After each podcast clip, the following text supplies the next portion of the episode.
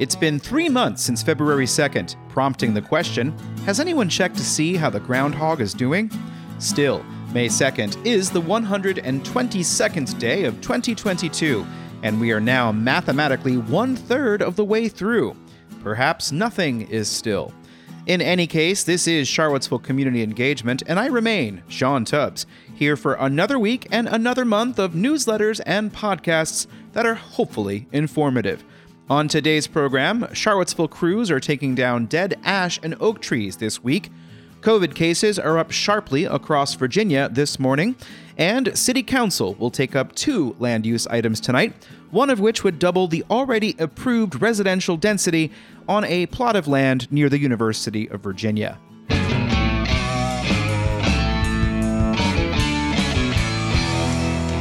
In today's first subscriber supported shout out, the Piedmont Master Gardeners are pleased to announce the return of their annual plant sale. That's happening on Saturday, May 7th from 10 a.m. to 2 p.m. at Albemarle Square Shopping Center. The sale will offer thousands of annuals, perennials, shrubs, vegetables, herbs, and houseplants, including a large selection of native plants. In addition, shoppers can purchase garden implements, yard ornaments, and other green elephants, have their tools sharpened by an expert, or drop off their surplus plastic nursery pots for recycling. The sale will also feature a help desk for gardening questions and information tables on native plants, soil and composting, invasive plants, conservation landscaping, and much more. For more information, visit PiedmontMasterGardeners.org. As the week and month begin, it's worth checking in with the COVID 19 pandemic statistics in Virginia. Brace yourselves for this number. The Virginia Department of Health reports another 4,192 new cases today, and the seven day average for positive PCR tests is at 9.8%. The seven day average for new tests is at 1,870 new cases a day. However, these cases have not yet resulted in a higher number of people in the hospital for COVID. According to the Virginia Hospital and Healthcare Association, there are 166 COVID patients currently in hospital care across Virginia, and 28 are in intensive care units. 11 are on ventilators. Those numbers are drastically lower than three months ago, when the Omicron surge was at its peak. On Friday, the Virginia Department of Health reported 1,705 new cases. That's the same day that the UVA Health System held its weekly COVID briefing, which included Chief Executive Officer Wendy Horton. She encouraged vigilance. Among our employees and our workforce, we are seeing an uptick of community um, exposure of, of, COVID. So it isn't it isn't uh, going away in our community, and um, I think a lot of friends and family are, are experiencing that this this week. Dr. Costi Sifri, the director of hospital epidemiology at the University of Virginia, said the actual case counts are likely much higher due to the number of home testing and due to the spread of a variant of Omicron. They're increasingly more, more transmissible. And um, because of that, um, it's very reasonable to take precautions. Masking works, it has always worked, it will continue to work. Dr. Sifri also encouraged people to investigate whether it is a good time for them to take an additional booster if eligible. I think the first and foremost thing is to to make sure that you're fully vaccinated, that you've uh, completed your. Um, I think you know we would consider three dose vaccine series. With allergy season in play, Dr. Sifri recommends self testing to protect those you spend a lot of time around your sniffles or scratchy throat that you may wish to attribute to um, hay fever may not be that, um, but it, it, could be a, a, sign of COVID and to, to test yourself. The Friday briefing also covered another emerging medical issue across the globe.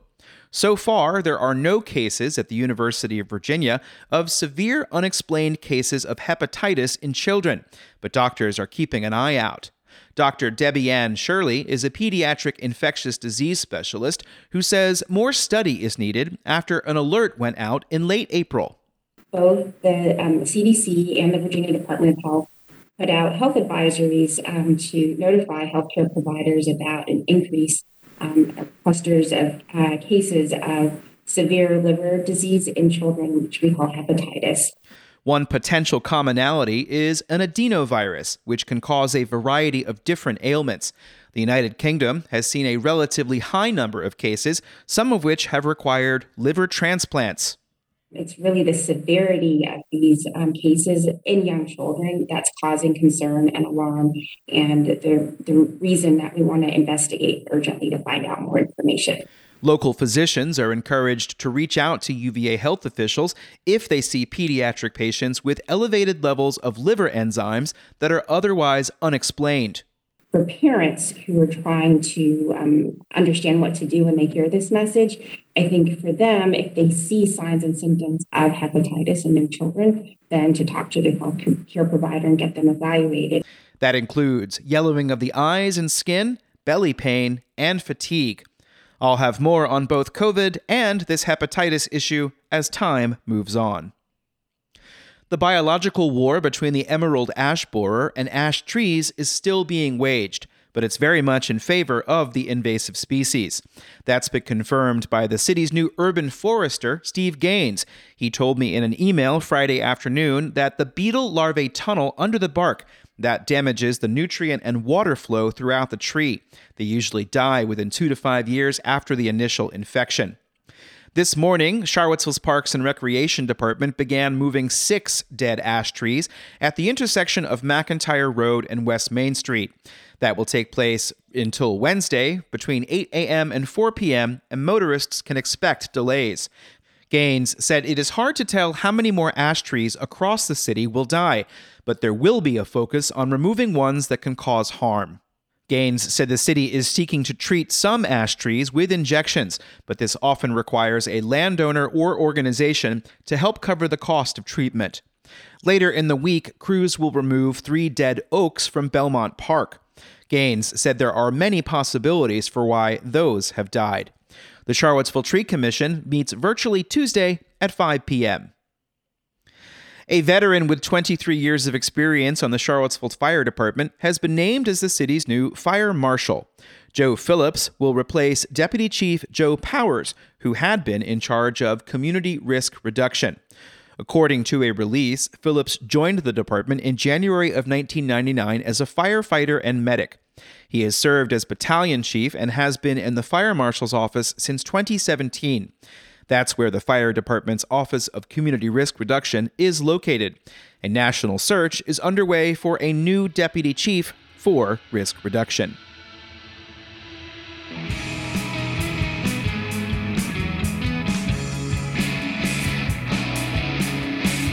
You're listening to Charlottesville Community Engagement, and it's time for three quick shoutouts. Code for Charlottesville is seeking volunteers with tech data, design, and research skills to work on community service projects. Founded in September of 2019, Code for Charlottesville has worked on projects with the Legal Aid Justice Center, the Charlottesville Fire Department, and the Charlottesville Office of Human Rights.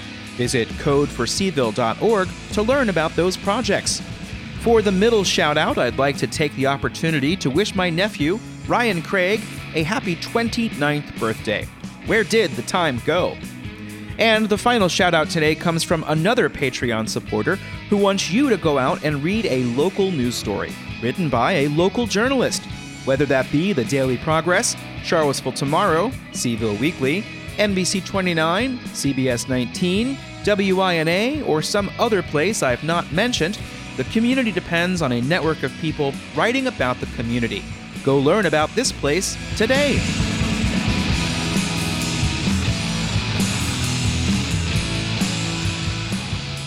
Last month, the Charlottesville Planning Commission recommended approval of one land use item and recommended the denial of another at a joint public hearing with City Council. That was on April 12th. Tonight, City Council will hold final votes on both of them. The first is on the consent agenda.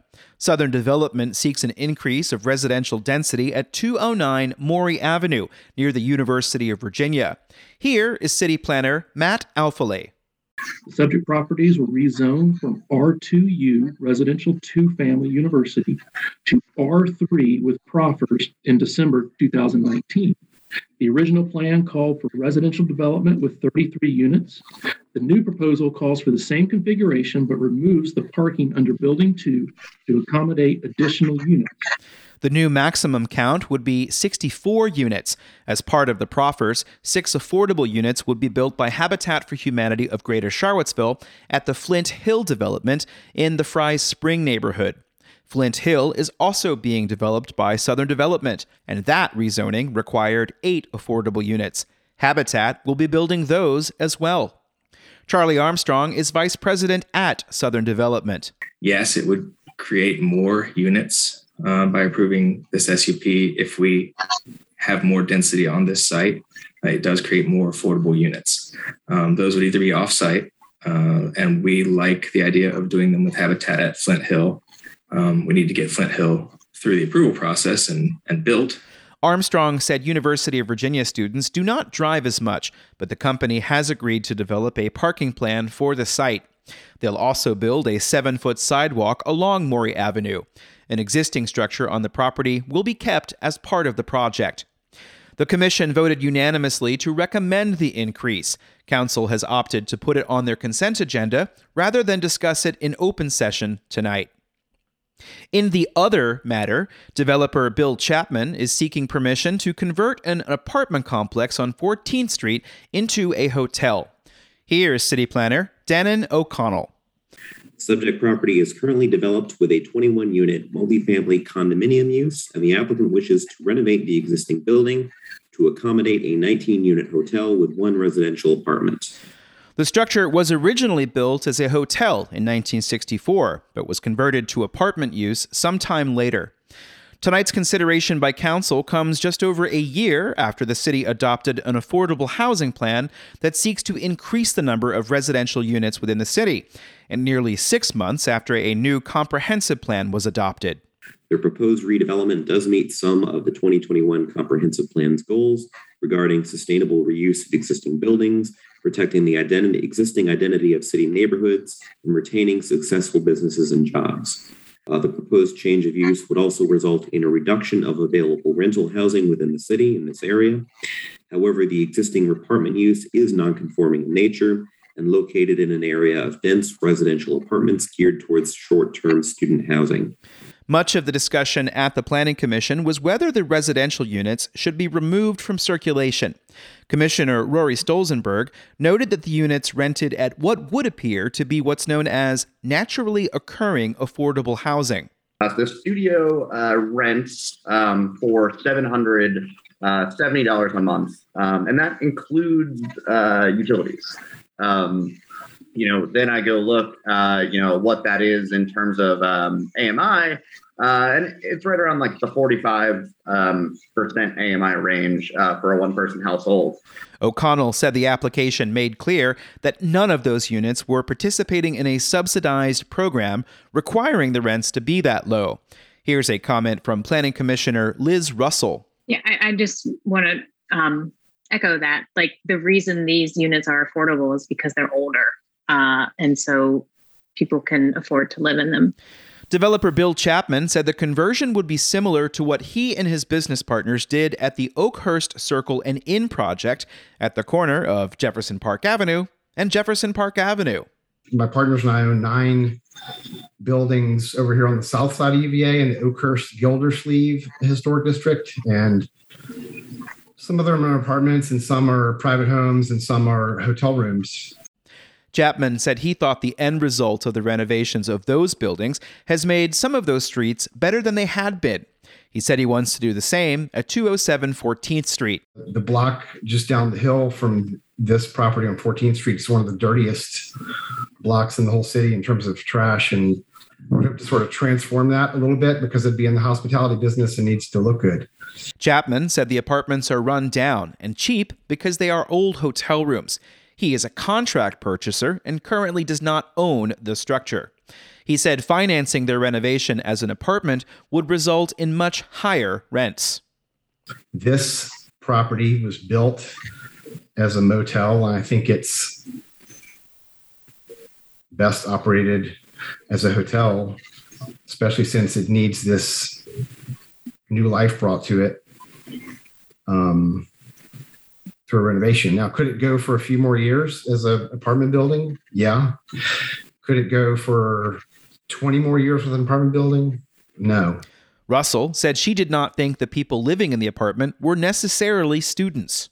We have to remember that not just students live in the area around the university, but it seems like a pretty great proximity to the UVA health system, to UVA. I mean, so many people can't live in this community, let alone proximate to um, UVA.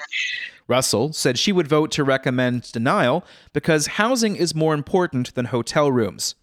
Commissioner Karim Habbab also could not support it. This is currently exactly the missing middle housing that we're trying to develop in the city. And um, given our you know affordable housing issue, I just cannot see how this would help with that. The commission voted 4 to 2 to recommend denial, and now it's up to council to make a decision tonight.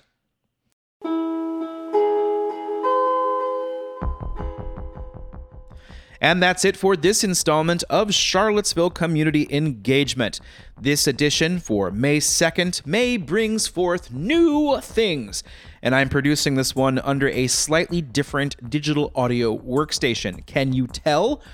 I want to thank everybody who has supported this program so far. Thank you to all the Patreon subscribers for their May payments. If you'd like to get in on the Patreon action, you can look at a Patreon post that I posted yesterday and one I posted today. Go look at Patreon. You can get a link for that in infocville.com. If you subscribe to this program through Substack, the company Ting will match your initial payment. You've heard these things before, or maybe you haven't. Maybe this is your first episode. If it is, welcome. You can expect more of the same coming up later this week in Charlottesville Community Engagement. I'm your host, Sean Tubbs. In the meantime, stay hydrated, stay depollinated if you're allergic to the world like I am, and, uh, you know, stay cool, I guess, and stay classy. Stay all the things. Uh, but, you know, maybe soon you'll be able to stay in that hotel. Thanks for listening, and goodbye.